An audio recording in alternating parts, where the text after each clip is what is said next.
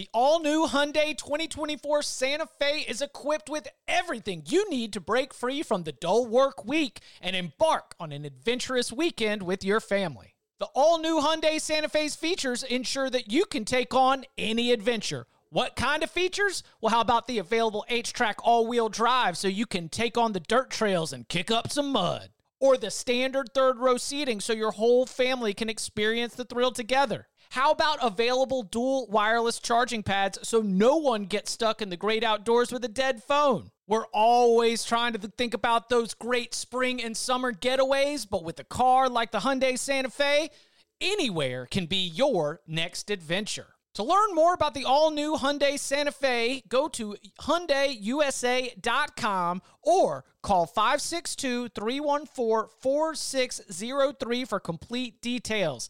Learn more about the all-new Hyundai Santa Fe at hyundaiusa.com or call 562-314-4603 for complete details. You could spend the weekend doing the same old whatever, or you could conquer the weekend in the all-new Hyundai Santa Fe. Visit hyundaiusa.com for more details. Hyundai, there's joy in every journey. Welcome back to the Cover 3 podcast with your hosts, Chip Patterson, Tom Fornelli, Danny Kanell, and Bud Elliott. It's your call for the best college football coverage from National Signing Day to the National Championship and everything in between. CBS Sports presents the Cover 3 podcast. And welcome back to the Cover 3 podcast here on CBS Sports. That's Bud Elliott. That's Tom Fornelli. I'm Chip Patterson coming to you live at youtube.com slash cover 3 and all across the 24-7 Sports Facebook network. Thanks for hanging out. Smash that subscribe, smash that like, come and join us in the chat. It is our week 11 instant reaction show. We have Utah on a carrying a 14 to 7 lead right now against Stanford late in the second quarter. Very interesting. Even more interesting, Arizona with a 14 to 7 lead on the UCLA Bruins. What does that mean, especially in the wake of Washington's upset win against Oregon in Autzen Stadium? Uh, a lot to get down to, into, a lot to break down from the top 25 perspective to the conference title race perspective. We will be going over the biggest games. We will be going conference by conference. And of course, we will have our projections of what the new AP top 25 looks like on Sunday. Tennessee and Missouri, you will have your chance. Jordan, salute to you. I'm glad that I was able to be freezing cold taked at the moment that that went bust. But your own show. I know. It's okay. Cold. I'm I, I'm too excited about other things that we have to get to because we have to get to the Hypnotoad keeping the magic run going. We have to get to obviously the fallout from the Pac-12. We have to get to this LSU team clinching the SEC West via an ugly win against an Arkansas team without KJ Jefferson and Alabama going into Oxford and getting a hard fought win against the Rebels. Also, man, the Vanderbilt Commodores getting their first SEC win of the Clark Lea era. I am had I'm Clark s- crying in the club. I, am, I am so excited that we are going to get a chance to break that down as well. So much to get to. I, I thought that we could begin with TCU in Texas. And there's a couple angles to this. Obviously, the beginning, before we get to the Texas side of this, is TCU because this was not the script. There wasn't a backup quarterback. All the backup quarterback frauds, like, oh, TCU, the only reason they're good in the second half is because they all beat up on backup quarterbacks. Well, guess what? Their defense showed up from the start of the game and brought the heat to Quinn Ewers. And Quinn Ewers, man, came up with like a couple of good throws, but for the most part, the game as a whole, I I, don't have the box score in front of me, but I grade it as a eh, kind of performance for Ewers, especially giving his ceiling. Um, I think a lot of that has to do with TCU. Maybe some of it has to do with Steve Sarkisian.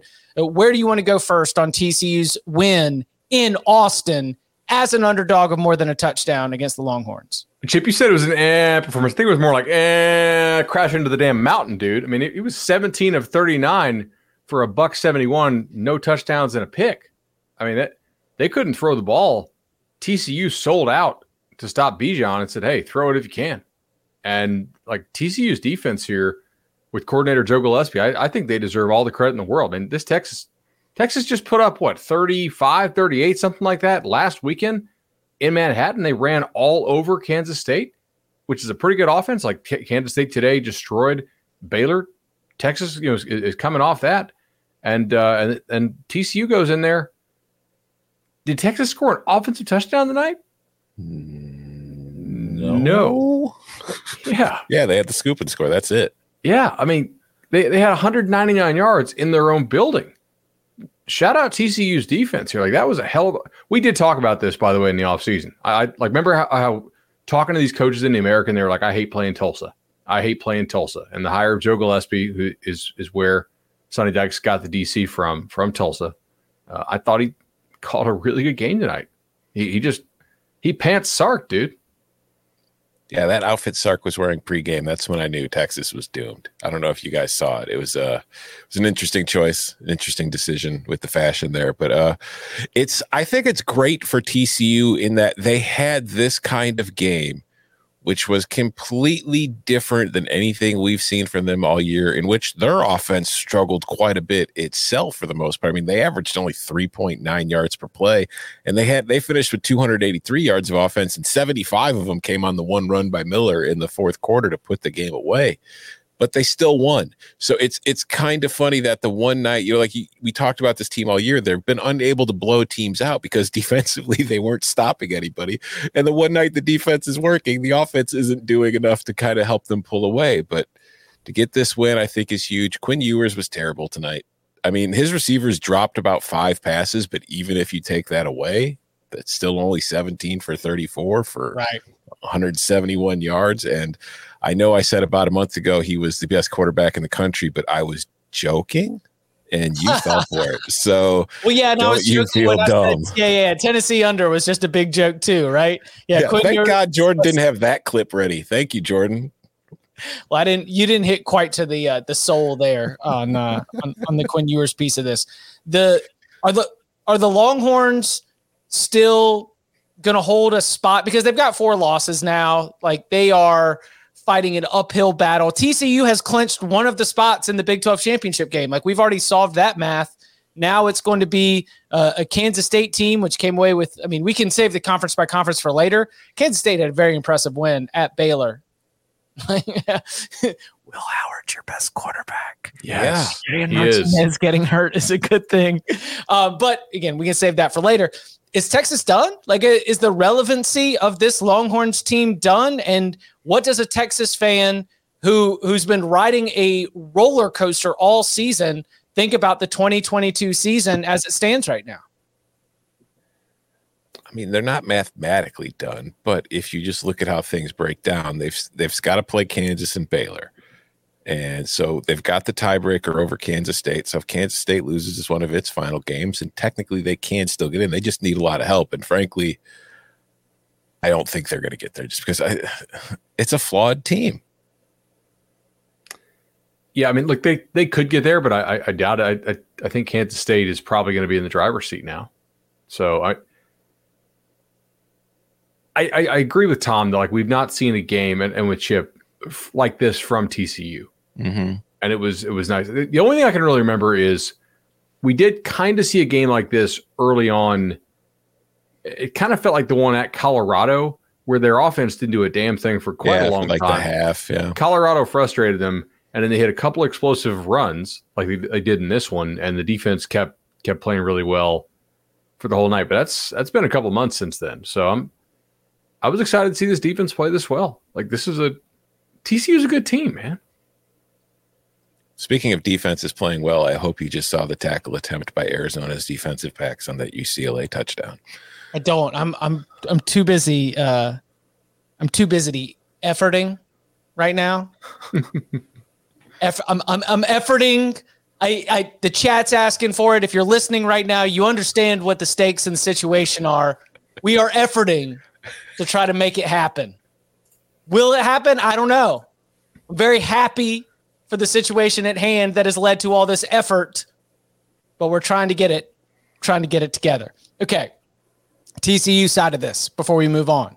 at Baylor, Iowa State at home. They've clinched a spot in the Big 12 title game, but clearly the college football playoff, especially after this performance, and legitimately trying to compete for a national championship are the conversation around this team. What is the confidence that TCU can make it to, let's just say, can make it to Dallas with a zero in the loss column? that Iowa State game's like terrifying right now because that team just drags everybody into the muck with it every single week. And seeing the way that they kind of struggled today to move the ball offensively and how Iowa State has done that to other teams, it's like I think they're going to get by Baylor because as I, I talked earlier, I'm not a I'm not big on Baylor. I thought that was evident tonight in the Kansas State game, but I just feel like that Kansas State game is or the Iowa State game is such a trap kind of tricky situation. But I think they're going to get there. I do. I think they will be undefeated when they get to Dallas, and they will be at that point a win away from a playoff berth. I I think they have a pretty good shot to get there. Yeah, I mean, like I if I had to just if I had to put odds on it, they're probably not greater than fifty percent to to go twelve and zero. But if I had to pick like one specific record, you know, and like give you the games, I'm, I'm picking them to win both those ball games. Like Baylor's going to have to prove it to me.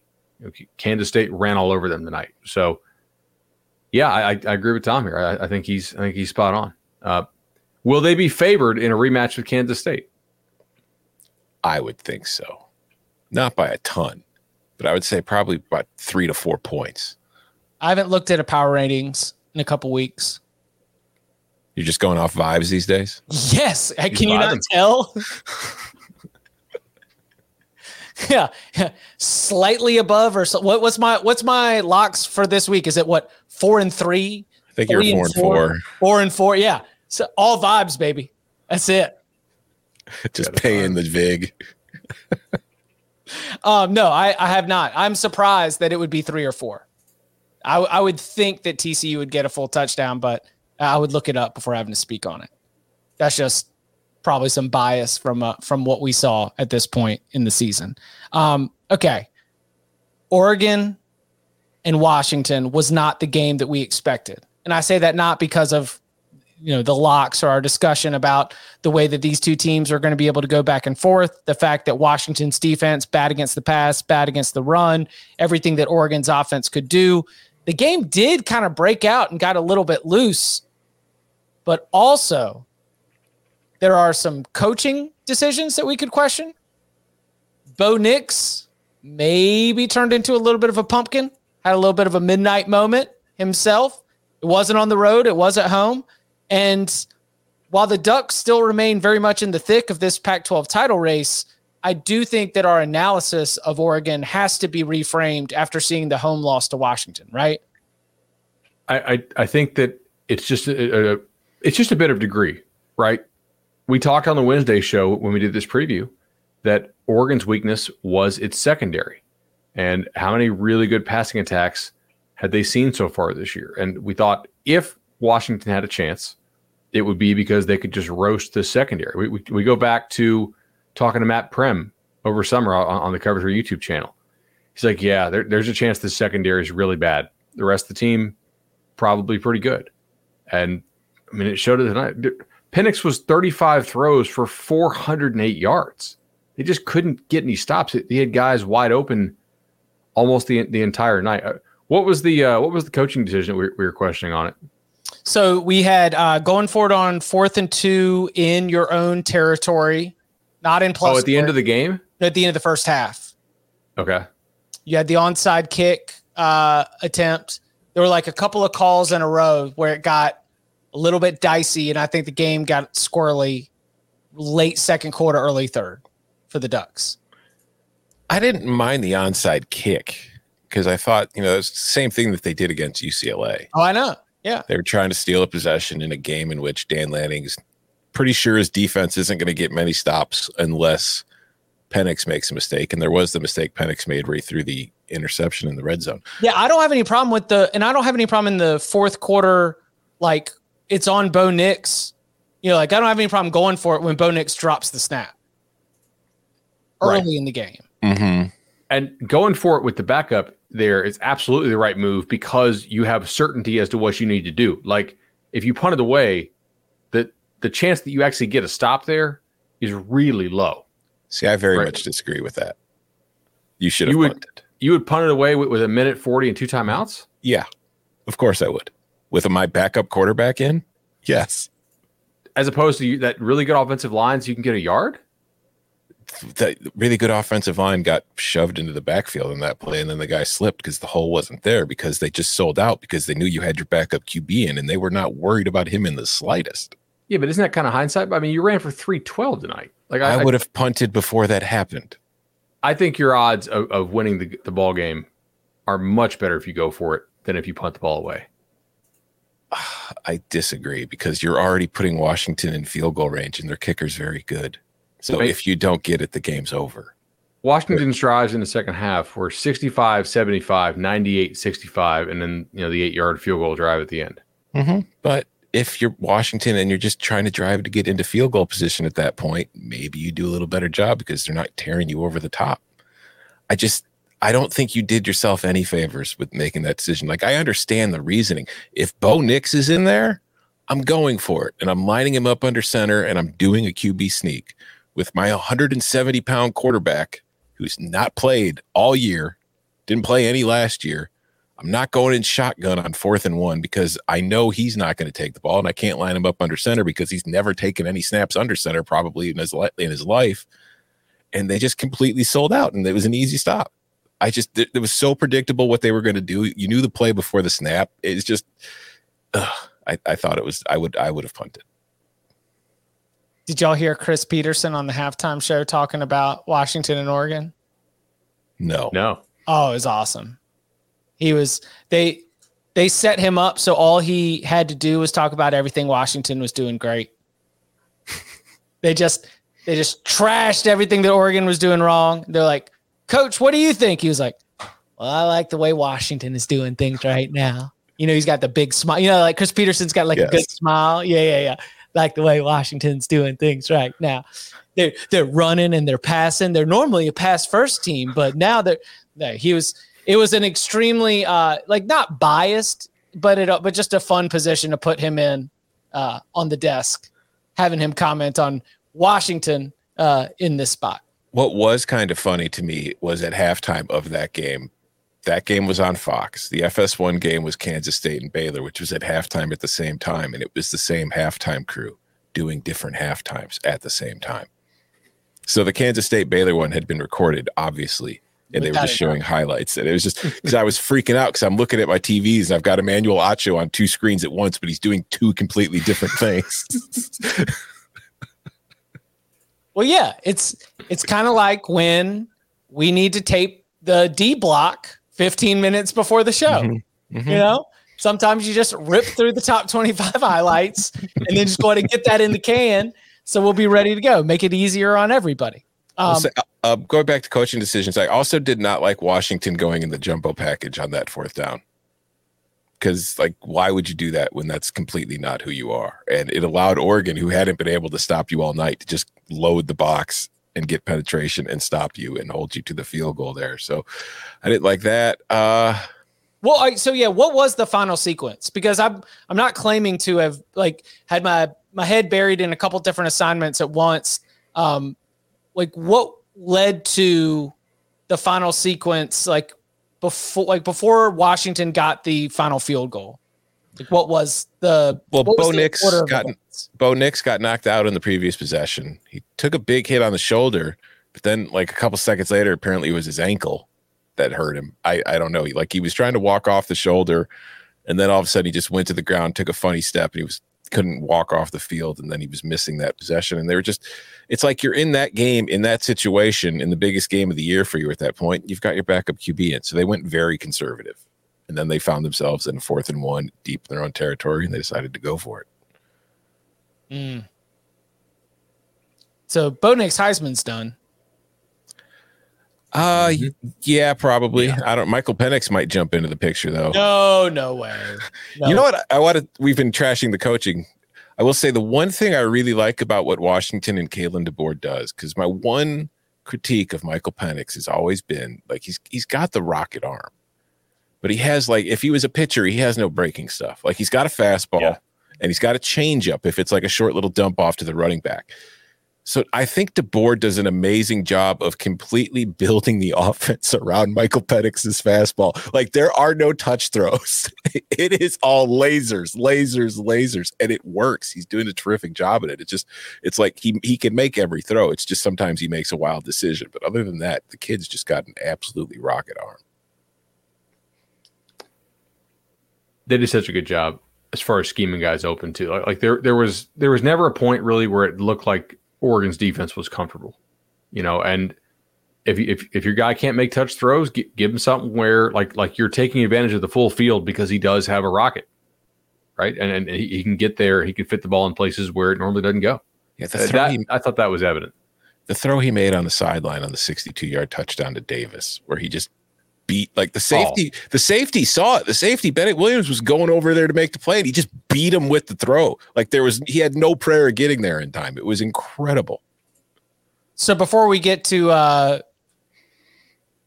modern gun season in Fayetteville, let's get to the second leg of the SEC West getting settled here on Saturday in Week 11. Do you feel any better about this Alabama Crimson Tide team based on the response from the Crimson Tide, falling behind early against Ole Miss and battling back and being able to get the stops they needed, being able to get a win in Oxford and come out of a, a close competitive game with the victory against the Rebs? Not at all. I feel worse about Alabama after today. I mean, like at Ole, Miss lo- loses one of their top receivers early in the ball game. Alabama gets outgained by 100 yards. Saban's having meltdowns on the on the sideline and having to like you know, get in there and, and talk to his guys a whole bunch. They don't look organized. I mean, this collection of talent should have been a team that you had ready to go and, and, and play, you know, for the Natty, and they don't they don't look well coached. Um, Tom, I know you have a point on this. I need to look look something up. So I'm, I'm going to do that live on air. Uh, uh, I Hey, mean, listen, we we we got to just we got to go to it. Oh, we got it.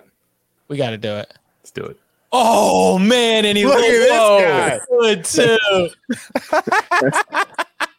Let's go. you put on a tux. What's up, boys? Man, What's up? Barton Simmons, the general manager of Vanderbilt football, fresh off taking down Kentucky in Lexington, notching that SEC victory, joining the Cover 3 podcast, week 11 instant reaction show. Barton, my friend, congratulations. You look fantastic. Is it that is a tuxedo, right? I, I am I am tuxed out right now. Yeah, yeah. This is this is this is just what we do. This is Vanderbilt life. You know, it's just like a Saturday night at Vanderbilt.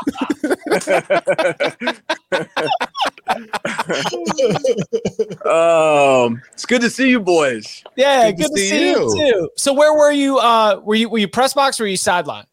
I was sideline. Sideline. Al- Always sideline. Yeah. What, yeah. what was the It was- vibe?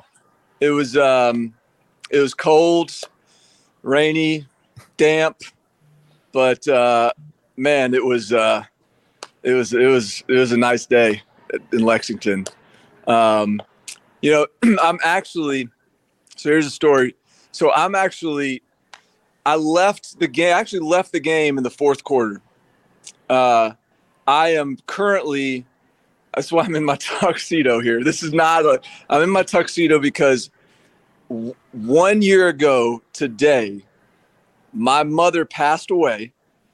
She's Oh. being honored tonight at the uh, Nashville Public Library Foundation Gala. Her and my dad, and so I was coming back here to try to get to this. She went to Kentucky, by the way.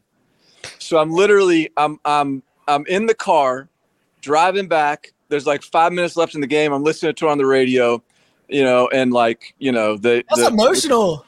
it, it was a crazy, you know, it was Yeah. crazy into the game.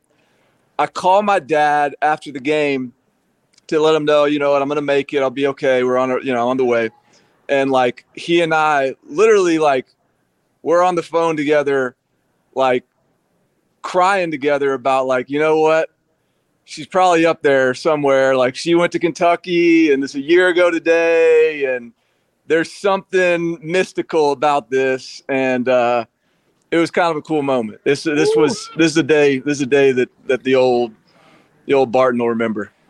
dude, uh, and like um, an, an an icon of of education, right? She she she made yeah yeah she made it she made it count. Yeah. Yeah, she she made it count 100 percent, and uh, for all that stuff to line up together, man, that's that's awesome. That's so cool. yeah. Have you got a chance to talk to Clark since the game ended? Yeah, j- just uh, we've been on a we've we've been on a couple of shared text chains. You know, uh, it's the the the the Vandy lines are popping right now. You know, there's some there's some enthusiasm out there, which is exciting. You know, so it was it was a good it was a good a good ride home. Hard to it was hard to stay off the phone there for the for the ride home to Lexington uh, from Lexington, but uh, made it home safe. So, uh, Dude, this wasn't this wasn't fluky. No, No, I mean, No. it, V- Vanderbilt outgained Kentucky by 140 yards, and like if you told me Vanderbilt was going to get its first SEC win of the Barton Simmons era by outgaining Kentucky by about a buck fifty and losing the turnover battle and do it on the road, that was kind of like a th- this could have been bigger. See, he- here, here's the thing. Here's the thing, guys. Is if you really go back and look in Missouri and you go back and look at South Carolina, uh, and look, we, we lost those games, and I'm not gonna. This isn't like some sort of like revisionist, but we lost those games. But the reality is, like, you know, we had a chance to beat Missouri. Like we were driving to win, and, and had a fourth down stop. And and South Carolina, we, we really moved the ball really effectively with those against those guys, and and there was a couple of a couple of turnovers and just you know some tackling issues on the perimeter and and so I think like for us, p- part of the thing that was so exciting and gratifying about this win is like we we were we felt we felt like we were so close. You know, we've been so close, and and we've we've like if you're in the building every day, like you see this team getting better, like you see the belief, uh, you know, taking hold every day, and so like we've known how close we are. And and just to finally get a win to where like the outside world can kind of see how close we are um, is is is gratifying and, and validating. And and um, so we got to build on this you know we're, we're, I'm, I'm still the, the 24 hour rule is is not over yet. I'm, I'm, still, I'm still celebrating. There's some oat milk at home with with my name on it. Uh, um, but uh, but but you know it, it is certainly you know we're going to enjoy it right now. And and it is nice to kind of have um you know the people that ha- that aren't in the building every day um get to get to see a little bit about what what's what's bubbling up You know, you have a better record than Jimbo. It might be time to go, you know, seeking a raise there. It's comparing salaries. did they lose today yes, Yeah. they did.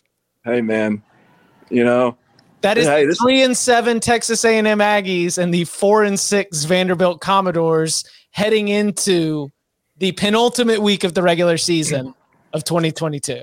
listen all i know is if you took the under on the Dores sorry for you buddy Yeah. sorry for you Uh, Hey, listen, you you promised the over by October. That was it. already cashed. You also promised that you would show up on the Cover 3 podcast after the first SEC win, and you've delivered on that one in in in like truly remarkable, otherworldly, mystical circumstances. And so uh, it's it's awesome to be able to share at least a piece of this day with you for sure. Yeah, I, I had every intention of of uh, pulling up to this thing with an oat milk in hand, uh, but I, I saw the way this night, this night, and this event was running a little long, and uh, I knew I had to I had to get at least show face here. So uh, as always, boys, I appreciate uh, all the support. We got more wins coming from Vanderbilt, um, and uh, so hopefully, it won't be too long where you know, uh, it's, it's I'm not going to pop on for every win because there's too many of them. Yeah. Let's go. Hey, hey, take down Vanderbilt, take down Tennessee, and the bowl eligible.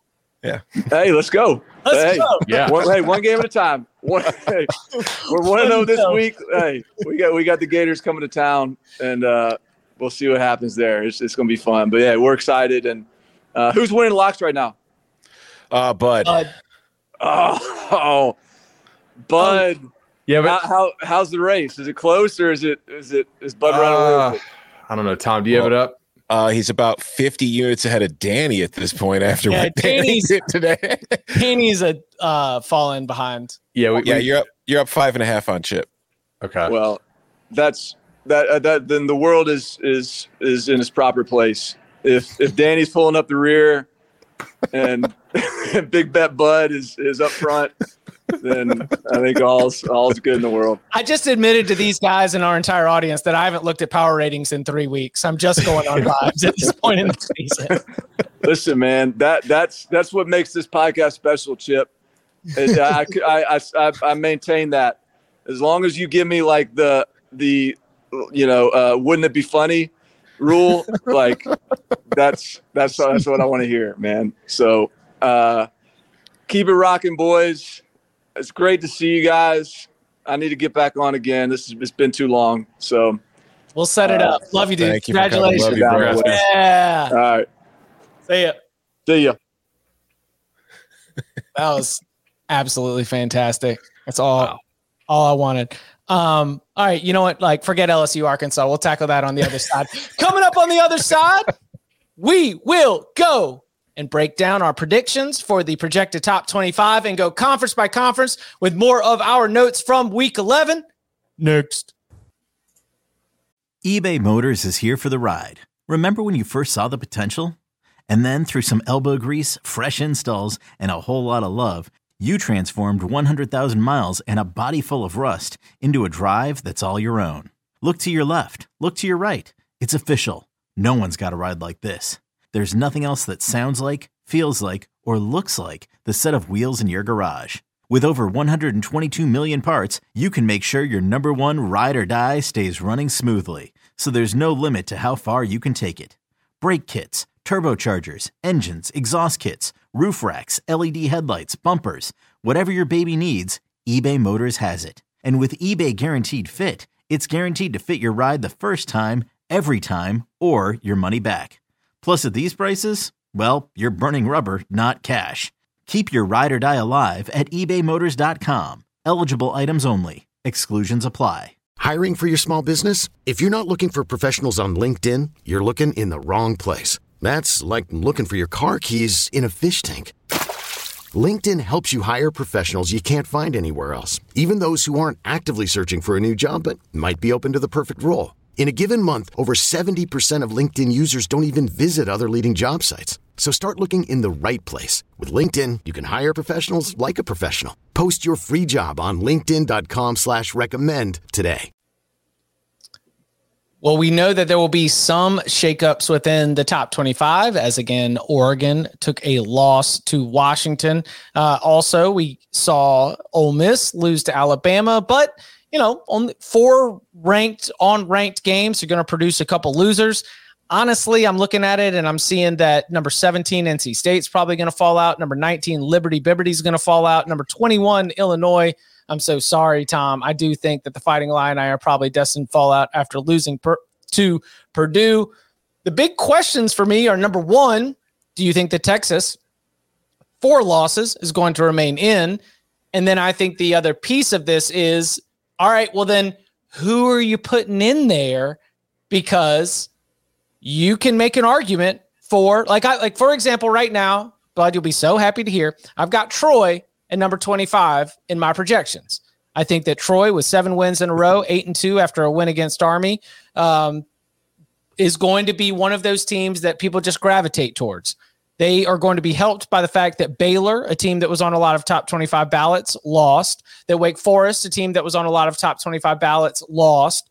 Um, there are other situations as well, right near the fringes, where it's just going to be a little bit of a grab bag in terms of trying to figure out who is going to be right there on the edge of the rankings. Kentucky, another team that was not in the top 25 of the AP poll, it was in the top 25 of the selection committee ranking, but as we just discussed with Barton Simmons, also lost.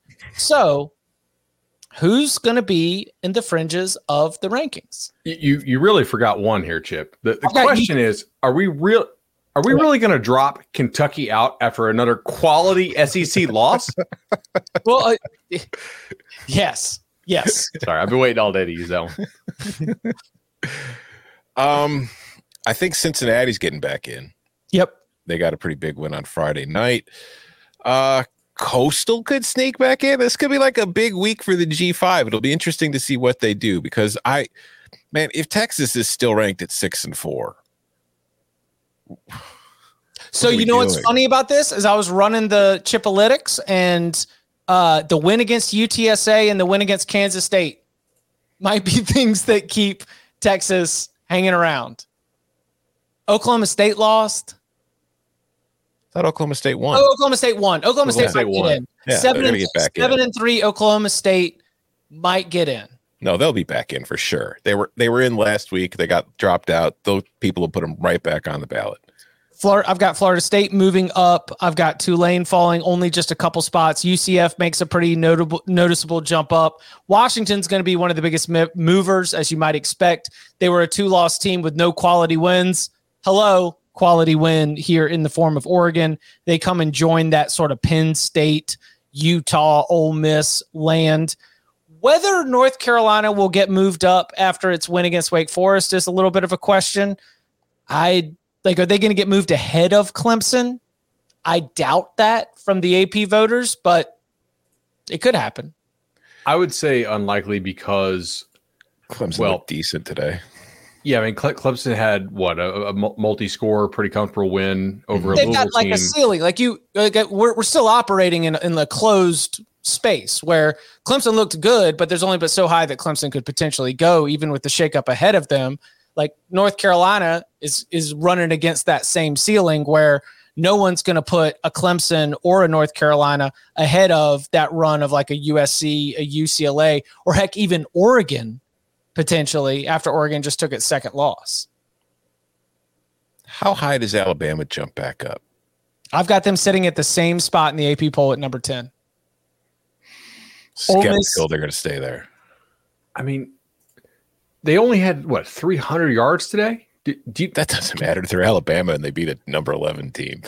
All right, trivia wise, can you name me the teams that did not have uh, at least like 325 yards against Ole Miss's defense this year?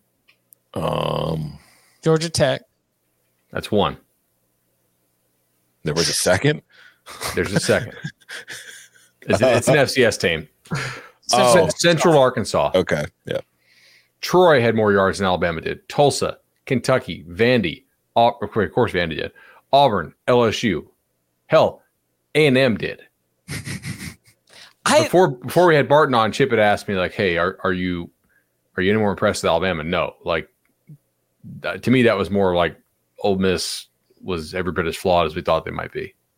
Within the context of the competition, I thought that Alabama's defense had a very strong finish to the game.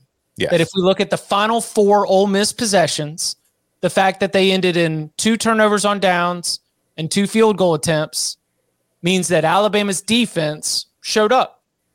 And not that Alabama's defense statistically has ever been poor or a liability, but I I thought that playing on the road, given the way that that game had started, you know, 17 14 at halftime, kind of felt like Ole Miss was getting everything it wanted. I mean, Quinshon Judkins was cooking.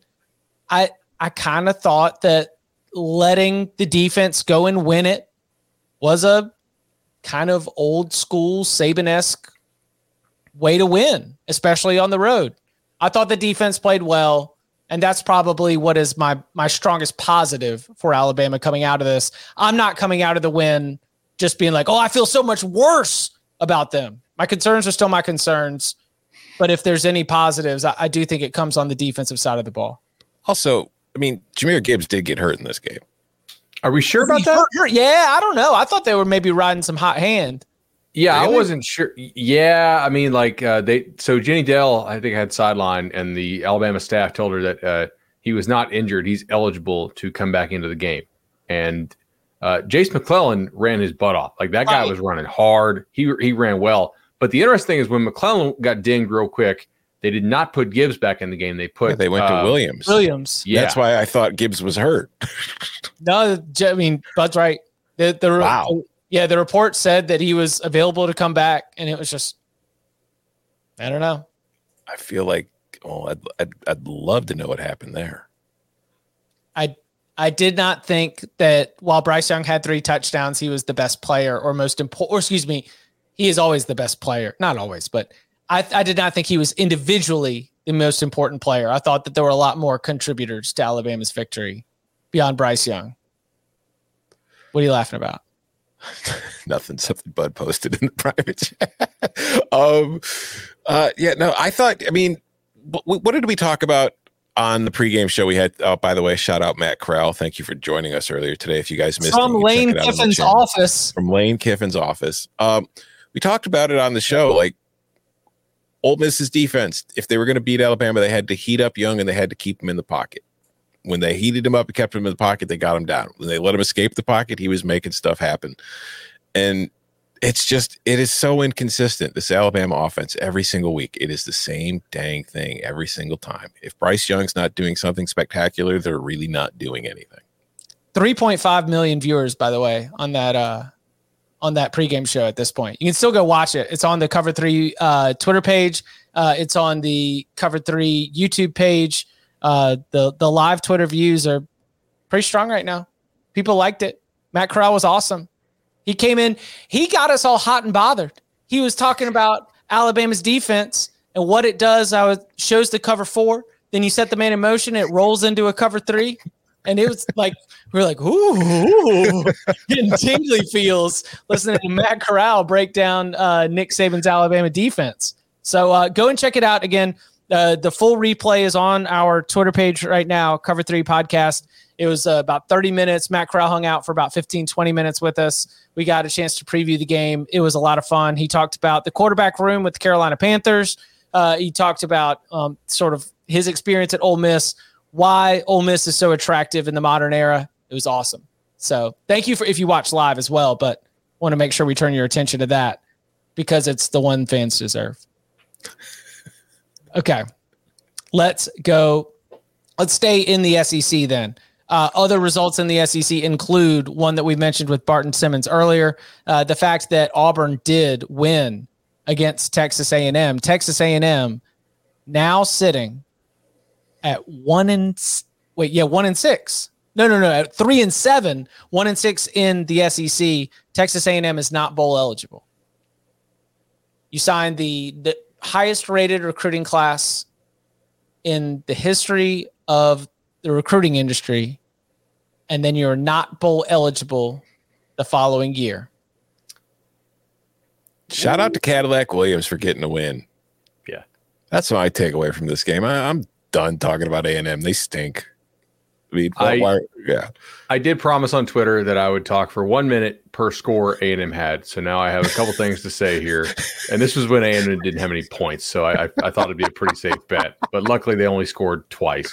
So my first thought here is that A and M needs to change the way it does recruiting. Over the summer, Jimbo said that they don't like none of those kids came to A and M for for NIL. I think they should start using NIL to induce kid like they need to have better players come to Texas A&M, and they probably need to use NIL uh, to get like to induce players to come both in the transfer portal and on the recruiting circuit, right? Like you clearly got to get better talent. Last year they should have got this kid named Harold Perkins, by the way, who was really good today. Again, they almost got him. Just gotta gotta, gotta open up that wallet a little bit. See, see, if, you know, see if you can spend some money A&M, um, and you can get a better quality of player in there. I don't know, man. Like I, I, I really wonder about Chip's whole theory here on uh, the the flu being the portal flu and how many people from that roster flee. I, I think, uh, I think quite a few. Yeah, I mean, if, if we had too. Yeah, if we had, oh wow, if we hadn't seen it already, now that they're not, there's no chance to get into a bowl game. Like, there's going to be a whole lot of nagging injuries the next couple of weeks. They finish the regular season at home against LSU. I will say LSU might be playing with fire because you mentioned Harold Perkins. He was the superstar. Before I get to the the ways that we can pick apart this LSU win, with some concerns, despite having already locked up the SEC West, Perkins is a worth every penny. Was actually a quote that Bud Elliott said about Perkins on this very podcast. I think a week ago. Um, mm-hmm. He put on the hat for Texas A&M. He was committed to Texas A&M. Oh no! Now I'm committed to LSU.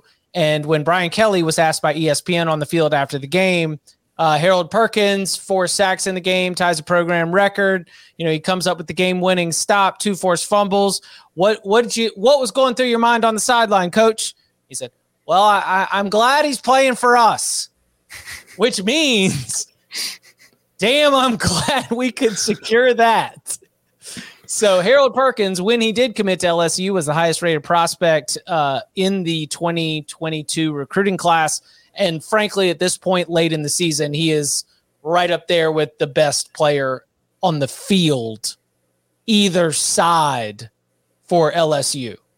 Yeah, now can he play quarterback? Because LSU's offense stunk today. Like this is a game against Arkansas that was missing KJ Jefferson, and they barely held on to win 13 to 10, and they needed every single thing that Perkins gave them to have a chance. I mean, Jayden Daniels, a week after playing very well against Alabama, was 8 of 15 for 86 yards with an interception. He only rushed for 10 yards. And a lost fumble. Don't forget yeah. that there's an interception and a lost fumble in the 1st mm-hmm. quarter. Yeah, like it was I I like we talked about the very how they were totally ripe for an upset in this one because of just the emotion of last week and then getting Arkansas coming off a loss to Liberty. But like once KJ Jefferson was out, this game should not have been close. So, like, yes, LSU won the game. They clinched the division today. But if you're an LSU fan, how how confident are you about anything at this point? I mean, I'm confident that I'm going to Atlanta. Yeah. And I'm confident that I'm really happy about that in, in year one. And if Georgia beats me by 50, I really don't care. Right. I mean, I, like it, will stink in the moment, but I'll be like, wow, Brian Kelly got out of Notre Dame, got to a place where you can get super elite talent as opposed to just elite talent and he got us to Atlanta in year one with good coaching because this, this, roster was was a good roster, and we're happy to see it. And and I'm happy we didn't lose a game that was cl- uh, like a clear hangover spot where Arkansas played hard. Uh, I think I thought LSU played with poor focus and still won, which I think speaks to their talent level on on the day. Uh, Daniels looked confused. I think the receivers were confused as far as working in, in concert with him Arkansas clearly was daring LSU to run, uh, and at times they would, and it worked occasionally, and, and it occasionally did not. But uh, the one constant here was LSU's defense, and yes, like Jefferson being out, I think was probably better for for LSU than him playing, probably. But I don't know the drop off between Jefferson and Hornsby slash Fortin from what we saw the last two weeks out of Jefferson is really that big of a deal.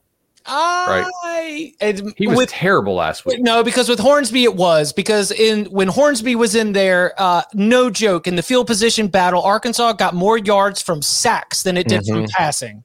That's fair. It had That's 30 fair. yards this way from sacks and the yards lost from them getting after Jayden Daniels. They had 15 yards this way from throwing the ball through the air after 30 minutes of the game.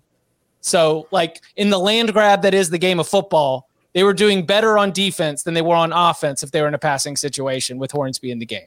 Fortin did come in and cook for a little bit near the very end, but Jefferson at least provides more in terms of activating the passing game than what they got out of Hornsby. Over under half. How many national titles is Brian Kelly winning at LSU? Under. Chip. Yeah, whatever. Over. Cool. you, said you said you said it at half. Sure. I'm gonna go. I'll go under just because I feel like once it expands, it's just gonna become that much more difficult. Shut up. No, we're not going there. Um. So Brian no, Kelly.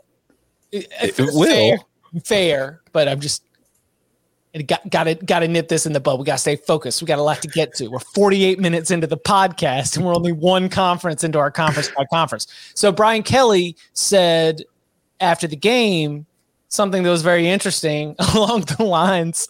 It it harkened back to Scott Frost, uh, like. Well, in this really tough league, we got a game plan better. In this tough league, Brian Kelly said, you know, in this league, he said, "Hats off to Sam Pittman. We need to know uh, how how to get to what we got to do in this league. T- uh, Arkansas played tough. It's difficult to get anything going. Hats off to their coach. Sam had his team ready to play. We found a way to win on the road. Hopefully, we learn how to prepare offensively to win in this league. Here's what I took from that. because he's clearly talking about himself, offensive, you know, leaning coach, Mike Denbrock, the offensive coordinator, Jayden Daniels, the quarterback, the offense as a whole. He felt like Arkansas had their number. He felt like they did not have a preparation advantage in that game. LSU's offense at the beginning of the season was not LSU's offense during this win streak. Things kind of unlocked with the passing game. Jayden Daniels against Florida State's just scrambling for his life. That's the best thing they can do. The run game has gotten better. Josh Williams has emerged a little bit. I think the tape is out on LSU. And now the challenge is on this coaching staff to adjust. If they don't adjust, they're going to get absolutely smoked by uh, Georgia. And they might even be not on upset alert, but it could get hairy again against either UAB or Texas A&M. Does LSU have another wrinkle? Does LSU have a curveball? Can they mix it up just a little bit? I felt like I heard Brian Kelly admit in a thing in a way that I respect that it's like, okay, we they they got us. Like they've they figured us out a little bit. Now now we need to go back to the drawing board and we need to figure some new things out. I'm just going to assume LSU wins both of those games. What's the closer deficit, the UAB game or Texas A&M? Who hangs? UAB. They're both in Death Valley. Yep. Mm-hmm. No, no, no. A and M's on the road. Mm. UAB's closer. Circle the Dragons Saturday was an unbelievable success. Your back is against the wall. You're trying to reach bowl eligibility. You're a good mm-hmm. team with close losses. You got one of the best running backs in the entire country, and got your quarterback back. Mm-hmm. answered. North Texas is going to win one division of Conference USA, and they lost by 20 in Birmingham today to the Blazers. Circle the Dragons Saturday. Yeah, I'm with you. I think it's UAB. I think that Texas A&M team LSU faces that week last weekend of the season is just a skeleton roster at that point. A lot of flu. A lot of flu. A lot of flu.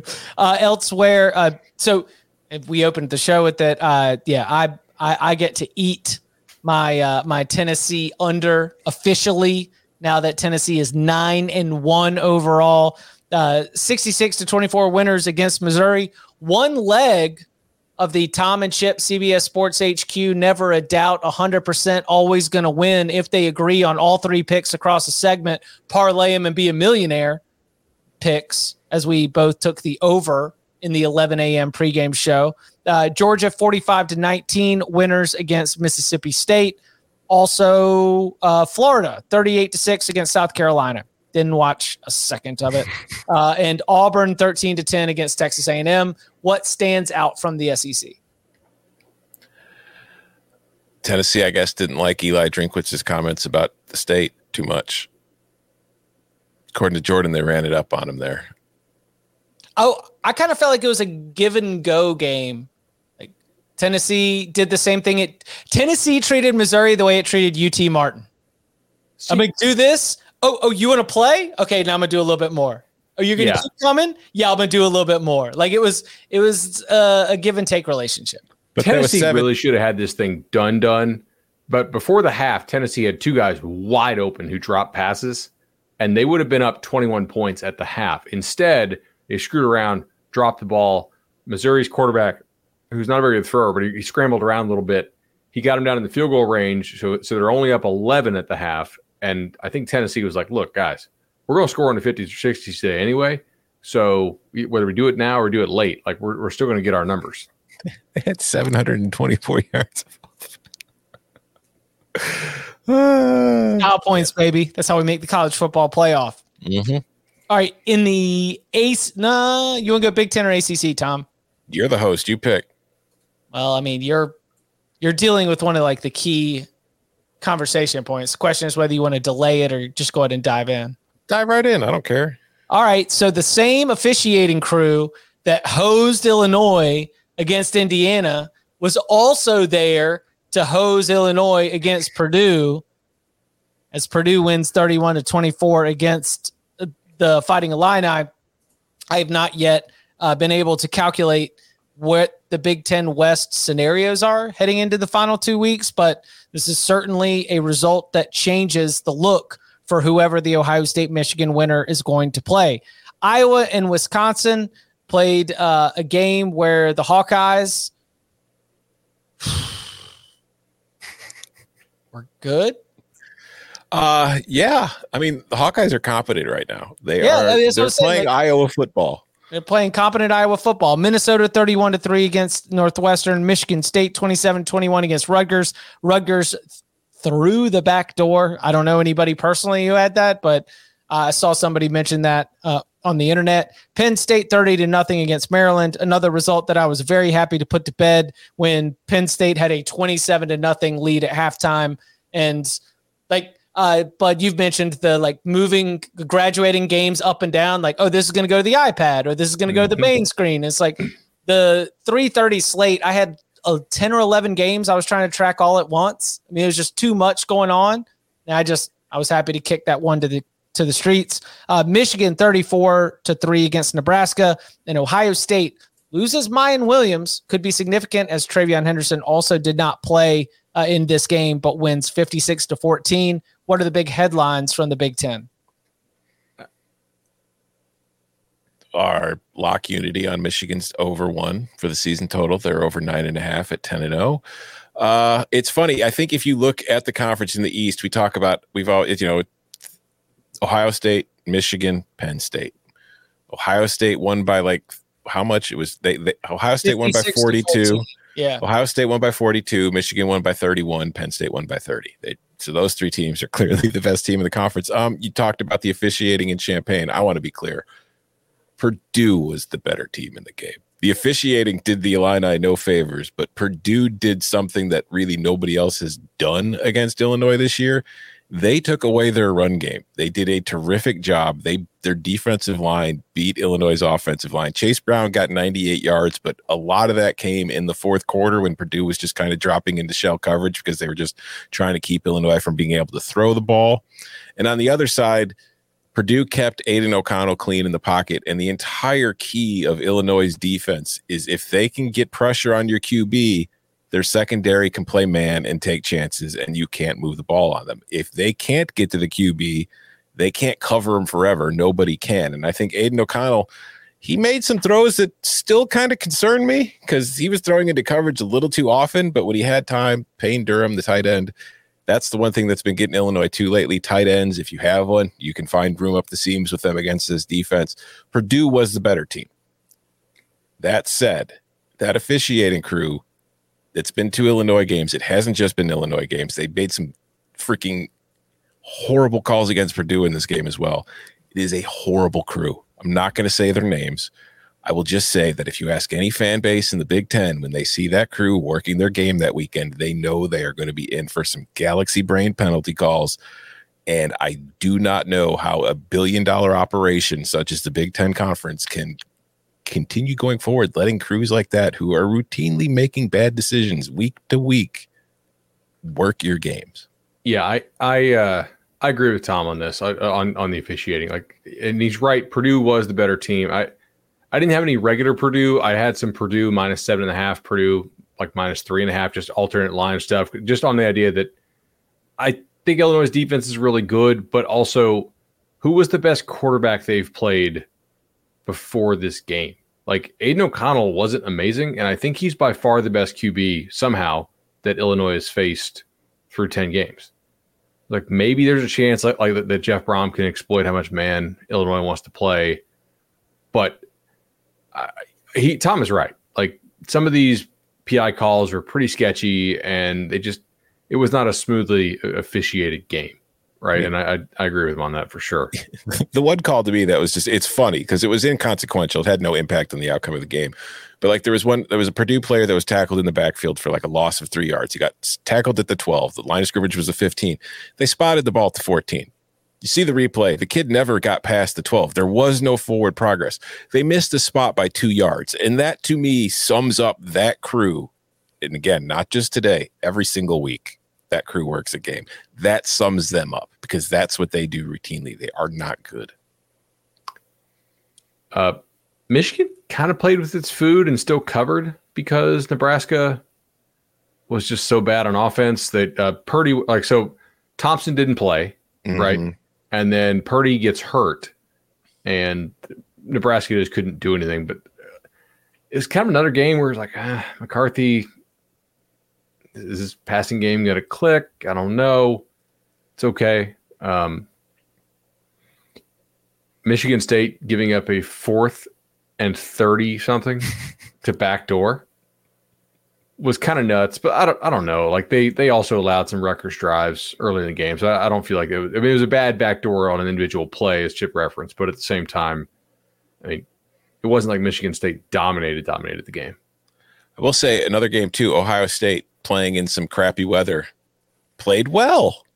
The weather has been their kryptonite. We saw against Michigan last year. We saw it last week against Northwestern. Today, in like some rainy, windy, sleet, and snow, 662 yards. CJ Stroud, 297 yards passing, five touchdowns. Miyan Williams ran for 147. The freshman Dallan Hayden ran for 102. Marvin Harrison Jr., seven catches, 135 yards. I think that was like I think that was a very cathartic performance for the Buckeyes and their fans. I mean, again, I know it was Indiana, but I just felt like they really needed to see something like that. Could you say it was Heisman worthy? I think it could be. Mm-hmm. All you need, uh, well, you know, there's a there's another quarterback in the Heisman Trophy conversation that did lead a game-winning drive in Winston Salem, with the game on the line, still in the mix. Um, so on Michigan, to your point, Bud, my my thought on JJ McCarthy is that two things happen that can be very, very frustrating, which for a Michigan fan, which is number one, it seems like his freestyling rarely ends up as awesome as like the one highlight that they play all the time. You know, it's mm-hmm. a lot of throwing the ball out or a lot of getting dragged down. And number two, it seems like there were a couple of Michigan defensive linemen who left that game a little bit hobbled that we should track moving forward. And that would be particularly significant as we continue to look ahead to the end of the regular season. I don't, I don't know that that would be the difference maker against Illinois, but not having key defensive linemen against Chase Brown sounds bad. Well, Chase so, Brown got hurt at the end of the game today too. Illinois might not have Chase Brown anymore. Yeah. What do you, I guess we, we can that, that's probably more of a UFR thing, unless you already know. Mm-hmm. Um, I do have. This is from, from my buddy uh, who I have a DM chat with. I don't know if he wants his name out there. Uh, odds for the Big Ten West, but according to his updated simulation. So Purdue forty four percent, Iowa thirty percent, Illinois sixteen percent, Minnesota ten percent, Wisconsin 0.21 percent. So I don't really know how that works. Still alive yeah. I, mm. that legitimately sounds like it might be down to the sixth tiebreaker, which happens to be an eating contest. Right. A yeah. lot of people don't know that when you get down to the sixth tiebreaker in the Big Ten bylaws, you have to sit all of your offensive linemen down mm-hmm. and you mm-hmm. have to do the same contest that you do at the Buffalo Wild Wings Bowl mm-hmm. when your offensive linemen sit across from each other and see who can eat the most wings. Yeah. You, you don't think Bert's winning that in a tiebreaker contest? I don't th- see that's the thing. Illinois got to beat Michigan to get to the contest, and I don't think that's going to happen. So you're saying there's a chance. Coming up on the other side, we turn our attention to the ACC and the Big 12, the Pac 12, and the best of the rest, including UCF's win over Tulane and more. Next.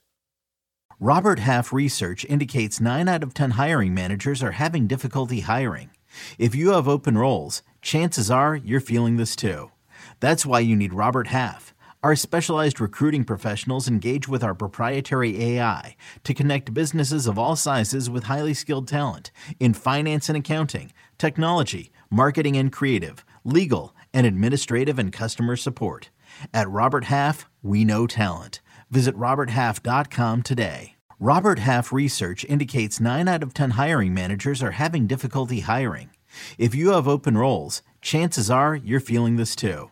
That's why you need Robert Half. Our specialized recruiting professionals engage with our proprietary AI to connect businesses of all sizes with highly skilled talent in finance and accounting, technology, marketing and creative, legal, and administrative and customer support. At Robert Half, we know talent. Visit RobertHalf.com today in the ACC, Clemson had a little bit of a get right spot, 31 to 16 against Louisville, but it was also thanks to Malik Cunningham getting roughed up right at the end of the first half. no bueno for the Cards, who are six and four, yes, uh, but if you lose your star quarterback, never really great. Duke got, had a rocky and sloppy start against Virginia Tech, but ends up winning 24 to 7. Virginia's quarterback, Brennan Armstrong, averaged 400 yards per game and was one of the most prolific quarterbacks in the country in 2021. And on November 12th, 2022, he opened the game with two pick sixes. Pitt led 14 nothing with zero offensive plays. Miami won 35 to 14. Uh, Boston College. Oh, Booty Cheeks beat NC State. awful. There are so many sad wow. Wolves around Raleigh right now. I cannot believe that game played out the way it did. I didn't get a chance to see much of Florida State, Syracuse, much like the Penn State Maryland game. I saw the way it was going. I was happy to relegate it to another spot. I, I, need to catch up with it on Sunday or Monday. And then, as I mentioned earlier, North Carolina 36, Wake Forest 34. The Tar Heels clinched the ACC Coastal Division uh, with a victory against the Demon Deacons. What stands out from the ACC? The quality defensive performance in the second half, North Carolina. I mean, we, we, we rip them all the time. I, I'm not really sure they're a good defense still. There may be something wrong with Wake's offense right now with Sam Hartman. Like, I kind of wonder if he's there next year right? Or, or if he's going to transfer somewhere. But man, Carolina uh, defensively in the second half, did, did Wake score in the fourth quarter? No. I mean, nope. Nobody scored in the fourth quarter. It was only three, or there was a field goal. That was it. That, that was that was pretty impressive. Drake Maye is that dude, as Chip said. Like I think he's the best player in the country. I don't think he's going to win the Heisman, but I do think he's the best player in the country right now. I mean, just he ran for what 60 something he threw for 400 something he had a did he have a rushing touchdown i know he had four four passing touchdowns yeah he had a rushing touchdown mm-hmm. it was three I mean, passing one rushing that was just that was nuts and he's just really really really special uh, so congrats north carolina man they uh they got it done red zone uh conversions weren't great for the tar heels here no no North Carolina outplayed Wake Forest. Should have won this game by more. Agreed. Totally. Uh, and your uh, point about North Carolina's second half defense, that's become a trend. I actually circled this game and I said, yeah, we'll see. You know, con- congrats that your second half defense numbers are looking really good when you've been going up against Virginia, when you've been going up against uh, Pitt, when you've been going up against like Miami, Duke. I mean, again, like you did good after halftime. That's fine. What what are you going to do against Sam Hartman? I think that this is at least somewhat of validation that this group, despite losing multiple key contributors, starters, and rotation players, whether it's coaching, whether it's the players themselves, they do seem to settle in after Rocky starts and do a much better job after halftime. Uh, at least have so far in ACC play. Anything else from the Atlantic Coast Conference? Uh, Florida State's an absolute wagon right now. They've yeah. been just killing people the last couple weeks. And my other, the biggest takeaway I have from the ACC this weekend, I don't like when Clemson wears purple. It just doesn't look right. That's fine.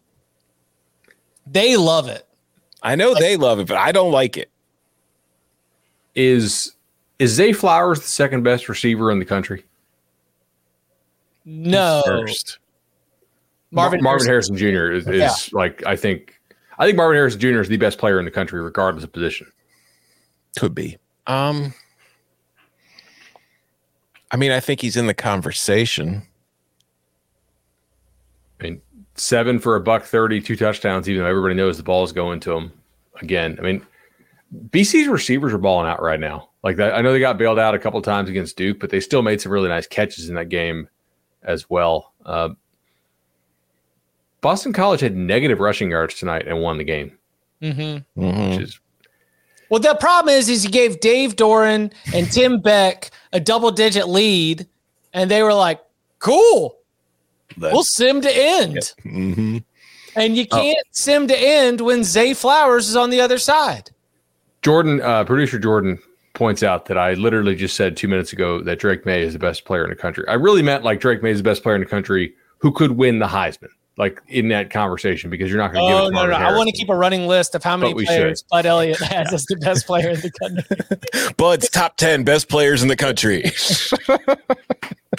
I mean, the good news is by the end of it, I'll have my All America ballot.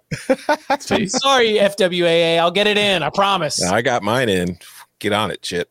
I know. I need to. Um, yeah, that like NC State fans are in a really bad place right now. No need to to dwell on it. That was a horrendous loss. The defense should not have been put in those positions, and slightly more aggressive approach on offense in the second half might have changed that. Uh, guys who were three score home favorites today, who may be looking to either move up a job or get a raise off a job in the Eastern time zone. Jim Mora Jr., Mark Stoops, and Dave Doeren. Oh, Not uh, not not good days for those dudes. No, not not good days at all. All right, so what about the rest of the Pac-12? Uh, Washington State got it done on Family Weekend. We already talked about Washington, Oregon. Right now, Utah still in action against Stanford. I've got it at 28 to 7 right now. Oregon State 38 to 10 winners against Cal. UCLA uh, trailing 21 to 14 against Arizona early in the third quarter. And, Arizona And- just blocked a field goal. Who did? Arizona blocked a field goal.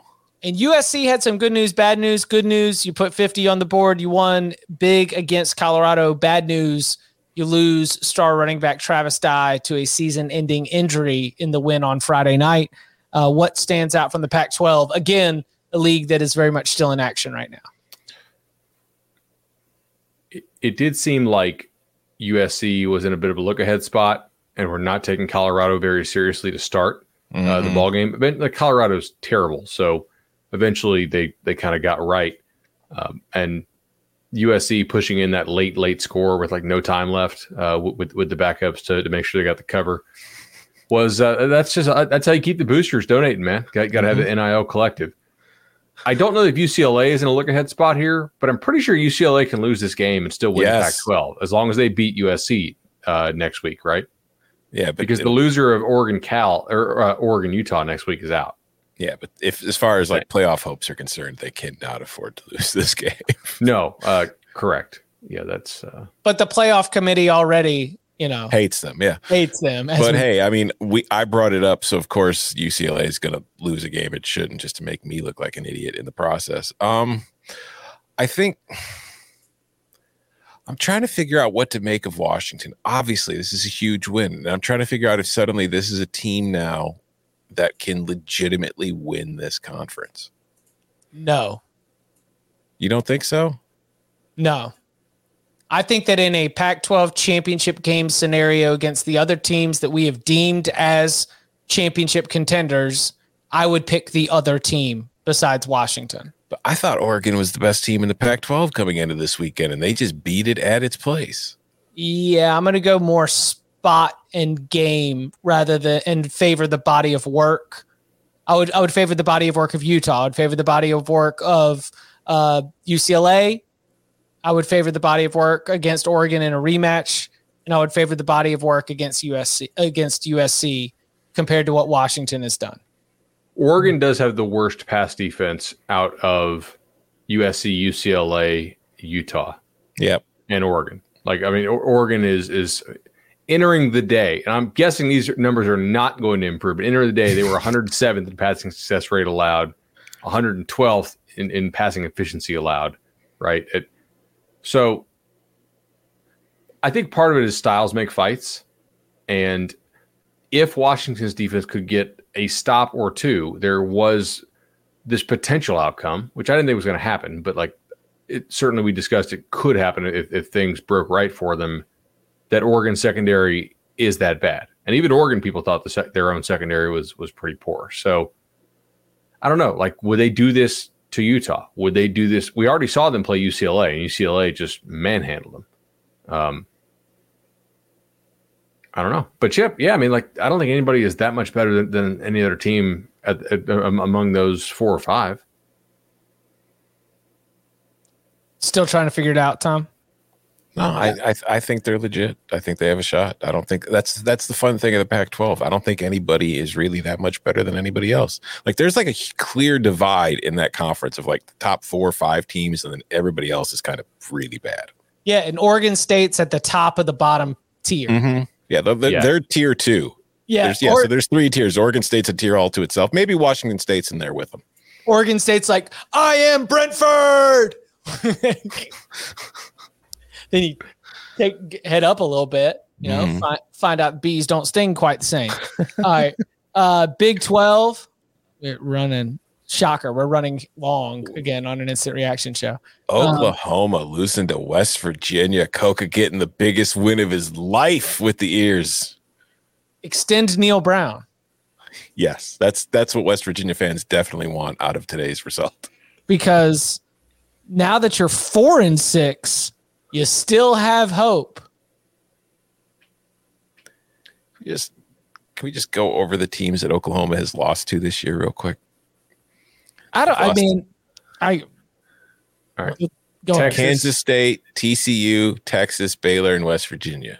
Like not a not any terrible losses per se, but you lost by 31 to TCU, you lost by 49 to Texas. West Virginia, I thought was like the worst team in the league this weekend. Then they go and beat you. Just mm, it's been a rough year for that team. I'm. It doesn't seem. All right, so they they've got a messaging uh, issue in a way that's probably positive, right? Because there's people that are drinking the Brent Venables Kool Aid, and heading into the Baylor game when you've got a couple wins in a row, the messaging is, you know, he wanted to lean in on the guys that are here and help coach them up and help get them to reinstill what Oklahoma is going to be. We're not competing for championships yet, but we're building culture. And when you're like in that Baylor game, they win, then all those articles pay off. But you lose it, and then you go to West Virginia and you lose. Now all of a sudden you're five and five with Bedlam and Texas Tech left. Six and six, seven and five. What is Oklahoma's final record? Hmm, six and six. Yeah, I- I think they'll make a bowl. Oklahoma State 20 to 14. I think that's a good win for the Cowboys. Yeah, I mean they didn't have Hell Spencer yeah. Sanders to start, and then Spencer Sanders just like comes in like you know out of nowhere. You just hear like the Steve Stone, the Steve Stone Cold Austin glass break. Spencer Sanders is suddenly in the game, and he's leading you on a touchdown drive to, that ends up being the winning drive. I mean, for him, i- i- if it's just a pain tolerance thing, it's not like he's going to play pro football, mm-hmm. right? So, I mean, I wouldn't, I wouldn't think just wa- watching him play college football. Uh, if, if he wants to go out there and play, and and he's not going to just do like long term damage to his body, awesome, man. Like, go go jump in there, and, and if you can tolerate the pain, do it. Cool, like that. They had so many other guys out too. Like that was a. I bet you in that locker room they're extremely happy today. Uh, Everybody's happy after a win, but they just look at look who actually got snaps for Oklahoma State today. These, these are not their normal players. Like they got a Mhm. lot of lot of dudes out. That's kind of a dead team walking. I thought, and I was wrong about that. Okay, so we know TCU's in the Big Twelve championship. You taking Kansas State or the field for who they're facing? All right, so Kansas State does not have a tiebreaker over Texas. They have one over Baylor. Who else is seriously in this? Oklahoma State. They have the tiebreaker there, and they've got their two games left are at West Virginia and Kansas.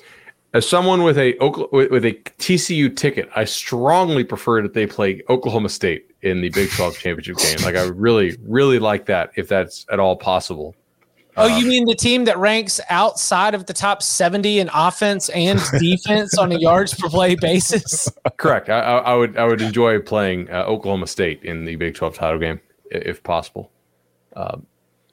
I think it's going to be Kansas State. I just Yeah. don't see them screwing this up. Not with the tiebreakers that they have. Um, I think that's right. UCF picked up a massive win Huge win. uh, at Tulane. Uh, Houston should not be doing this. I, I, I don't know how what what our Houston uh, Cougars fan base is on the Cover Three listenership, but I'm sorry. Like, what do you do? You need us to like send you some Modelo or something? Like, we're, we've got some Modelo sponsored watch parties or pregame watch hang-alongs coming up soon. Like, may, maybe we can come up with something just for for for you because It should not be this stressful when you're going up as a 20 point favorite against Temple and needing these last minute heaves to win mean, the game. The game when he winning touchdown they scored was awesome. Like that would have been like a, just a thriller. But my God, why do you need that against Temple? So I was going to bring this up in UFR on Monday, and I forgot to do so. And I looked into this like Thursday afternoon. Houston lost like six defensive starters against SMU. Like half their defense went out, and they were playing. Mm. I mean, literally, that explains something. I, yeah, I dug into it. It was like, how in like, like okay, like clearly SMU has a good offense, but they don't have a 77 point offense typically. Like, how did this happen? And Temple actually can kind of chuck it around a little bit with uh, with, with, with Kurt Warner's son, who now I forgot his first name. Is EJ. it Cade Warner? EJ, EJ, Warner. There we go. Yeah. Uh, they're not that bad chucking around. They, they have this receiver named Adonicas Sanders who's kind of decent. And I was like, ah, I mean, do we really think Houston's going to be motivated after that kind of loss? They're going to come out focused to play Temple and really play good defense with all these new guys who, because they got a lot of dudes who were hurt. Not that coach. They don't look ready for the Big 12, though. No. To me. Mm. I like that. Do you know who does look ready for the Big 12? UCF? Yeah. Jim Mora. Get him a yeah. job in the Power Five. I I do think that Plumlee makes a difference for Of course. Oh, for sure. 147 rushing yards. yeah. Yeah. He's he's a different level athlete. Like he's one of the best athletes on the field and he plays quarterback. Yeah, like um, that's I, I was taking UCF on the money line. There was just a total roll of the dice because it was like if Plumlee plays, I feel like I've got it's just I've got this thing. There's so much value on it if that happens, and that's exactly what happened. Still a little bit close down the stretch, but UCF was in control basically mm-hmm. the entire game. Uh, awesome, awesome win for Gus Malzahn and that program and that team as they try to secure a a. Have they clinched? They haven't clinched a spot yet because we still have uh, Tulane still in the mix, SMU still in the mix. Obviously, Tulane still has to play Cincinnati. Cincinnati still in the mix. No, Chip, I think they have because they have tiebreakers over uh, Memphis, Cincinnati, and over Tulane now. Yeah, I think technically they have clinched. I yeah. I, well, they're going to be heavy favorites in both of their remaining games. They mm-hmm. have USF saying, and Temple. I think are their final two games. Does ECU have two losses in conference or three? I'm trying to figure out like, what the three. situation They've here. Got three. EC, losing to Cincinnati was ECU's third loss. They're done. Yeah. Okay. So ECU definitely cannot get in. Mm-hmm. Correct. Houston somehow sitting there four and two. I, I, I thought they would have clinched. They, they have to be very high though.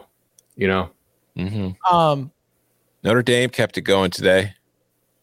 What close win against Navy, but I don't care. Like same thing with like Troy against Army. I, just just beat the Service Academy. I don't care if you blow them out. Just winning is the important part. They were up 35 to 13 and they took their foot off the gas yeah. and Navy started trying hard. I mean, it is uh, Veterans Day weekend. They just wanted to do the classy thing. Yeah. Speaking of taking your foot off the gas, I, I, remember like I shot that video saying that Shane Beamer was correct to say that we should celebrate the like like the small wins of, or just celebrate wins and period about making a bowl game. Did South Carolina just watch what he said and just take the rest of the season off? I mean, they had what they have 230 yards. It's inexcusable to have 230 yards against that Florida defense. Like A and M did that in the first half last week against those guys. It, it's is Rattler going to transfer again? I don't know, man, but South Carolina just has that in them. Like that's really who they are. It's like I don't know. Yeah. I feel like they could do that trying their damnedest too. You know what I mean? They're like not competitive. They gave up 400 rushing yards today. Mm-hmm. But the problem is they exist to crush dreams and to also build up false confidence. And today was one of those build up false confidence days where South Carolina's role was to make Florida feel good about itself. That's fair. Because uh, how good does a Florida fan feel right now? You got the Rashada flip, and you just like worked South Carolina.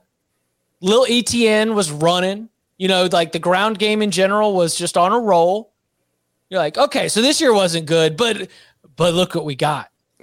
Speaking of Rashada, shout out to Miami for picking itself off off the mat and getting that win against Georgia Tech. Oh, Pyron uh, got knocked out of the game for Georgia Tech. They had to go back to Gibson, and I was like an immediate live bet. Like like like Gibson cannot play, and uh, it, after that, it just snowballed totally. Uh, I hope I hope the uh, Pyron kid's okay. I, I have a quick game for you guys. It'll take about ninety seconds. Which first round quarterback line do you like better here? These are both Mel Kiper top five quarterbacks for the upcoming draft. Upcoming draft. Eleven of twenty three for 112 yards and two touchdowns, no picks, or 11 of 23 for 109 yards and one pick. Oh, give me the guy without the picks. Yeah. All right. Uh, then you have chosen Anthony Richardson in the first round. Dang. A lot of What he's tools I doing can now mold looks kind of like what the Bears are doing with Justin Fields, sort of right now. So Whoa, whoa, okay. whoa, whoa, whoa, whoa! Oh Let's- no, they changed the offense. All right. let's listen. And we Justin turned the Fields, corner. is like Lamar Jackson. If Lamar Jackson was good, okay, Yeah, let's issue- be real. fair. The issue with the Bears now is now the defense can't get a stop. Right. I mean, that's just my it's my life in a nutshell. Franchise quarterback, terrible defense, just every single year of my life. Um, anything else from uh, from the the best of the rest before we get out of here? Again, shout out to Jim Mora getting UConn Bowl eligible. Uh shout out to Coastal. I mean, you lose Grayson McCall, you come out, you still get a win. You're now six and one in the division. You kind of needed the win because James Madison put it on Old Dominion to get to four and two. So Ja- But James they're Madison. ineligible for the league. Yeah, ineligible Yeah. for the Sun Belt Championship. But so I'm saying, so now they've clinched the division. They're, they get to play for the conference title, and yeah, and D- Probably Detroit, against Troy. yeah, because they've got the tiebreaker on South Alabama, right? Yeah, but they have, uh, but they, I think they're currently in the tiebreaker, right? Like because Mhm. They lost to App, and that was that was South Al's only loss. So shout out to the Ohio Bobcats, by the way. They played during the week, obviously, because it's action time. But this, that's a team that got absolutely destroyed in non-con by Penn State and Iowa State. Lost its first game in the MAC to Kent State, but since then, man, they have now reeled off five straight wins. They're looking like a wagon in the MAC. This is a year where there really hasn't been a dominant team in the conference, and there usually isn't. But Ohio's kind of starting to look like the, that team, and I'm really enjoying betting them because I feel like the market has not caught on. Yeah, you're. uh I think you're going to look back at those winning tickets you had on Ohio, Tom. And be like, oh, yeah, I can see why he's the most coveted kid in the transfer portal this offseason. The, the quarterback, Kurtis, Kurtis, Rourke. Rourke. Yep. Yeah, um, Canadian kid actually. Does he have another Rourke brother? Yeah, I think the kid that was their starting quarterback before was North. Yeah, his older brother. Yeah. Yeah. Ah, so you like 25 for 35 for 372 and uh and no no turnovers against I can uh, dig it. Yeah, against probably the best defense in the MAC. I can dig it. yeah, it sounds better than 11 for 23. Yeah, that just caught me. I was like, huh. Will, Will Levis and Richardson 11 23. We will be back on Monday, 11 a.m. Eastern Time, for a pun further review. More notes from the games we did not get our eyes on, did not get a chance to dig into deep, plus the late night action. Uh, you can follow him on Twitter at Bud Elliott3. You can follow him at Tom Fornelli. You can follow me at Chip underscore Patterson. And thank you to Barton Simmons and congratulations to the Vanderbilt Commodores. Gentlemen, thank you very much. Anchor down.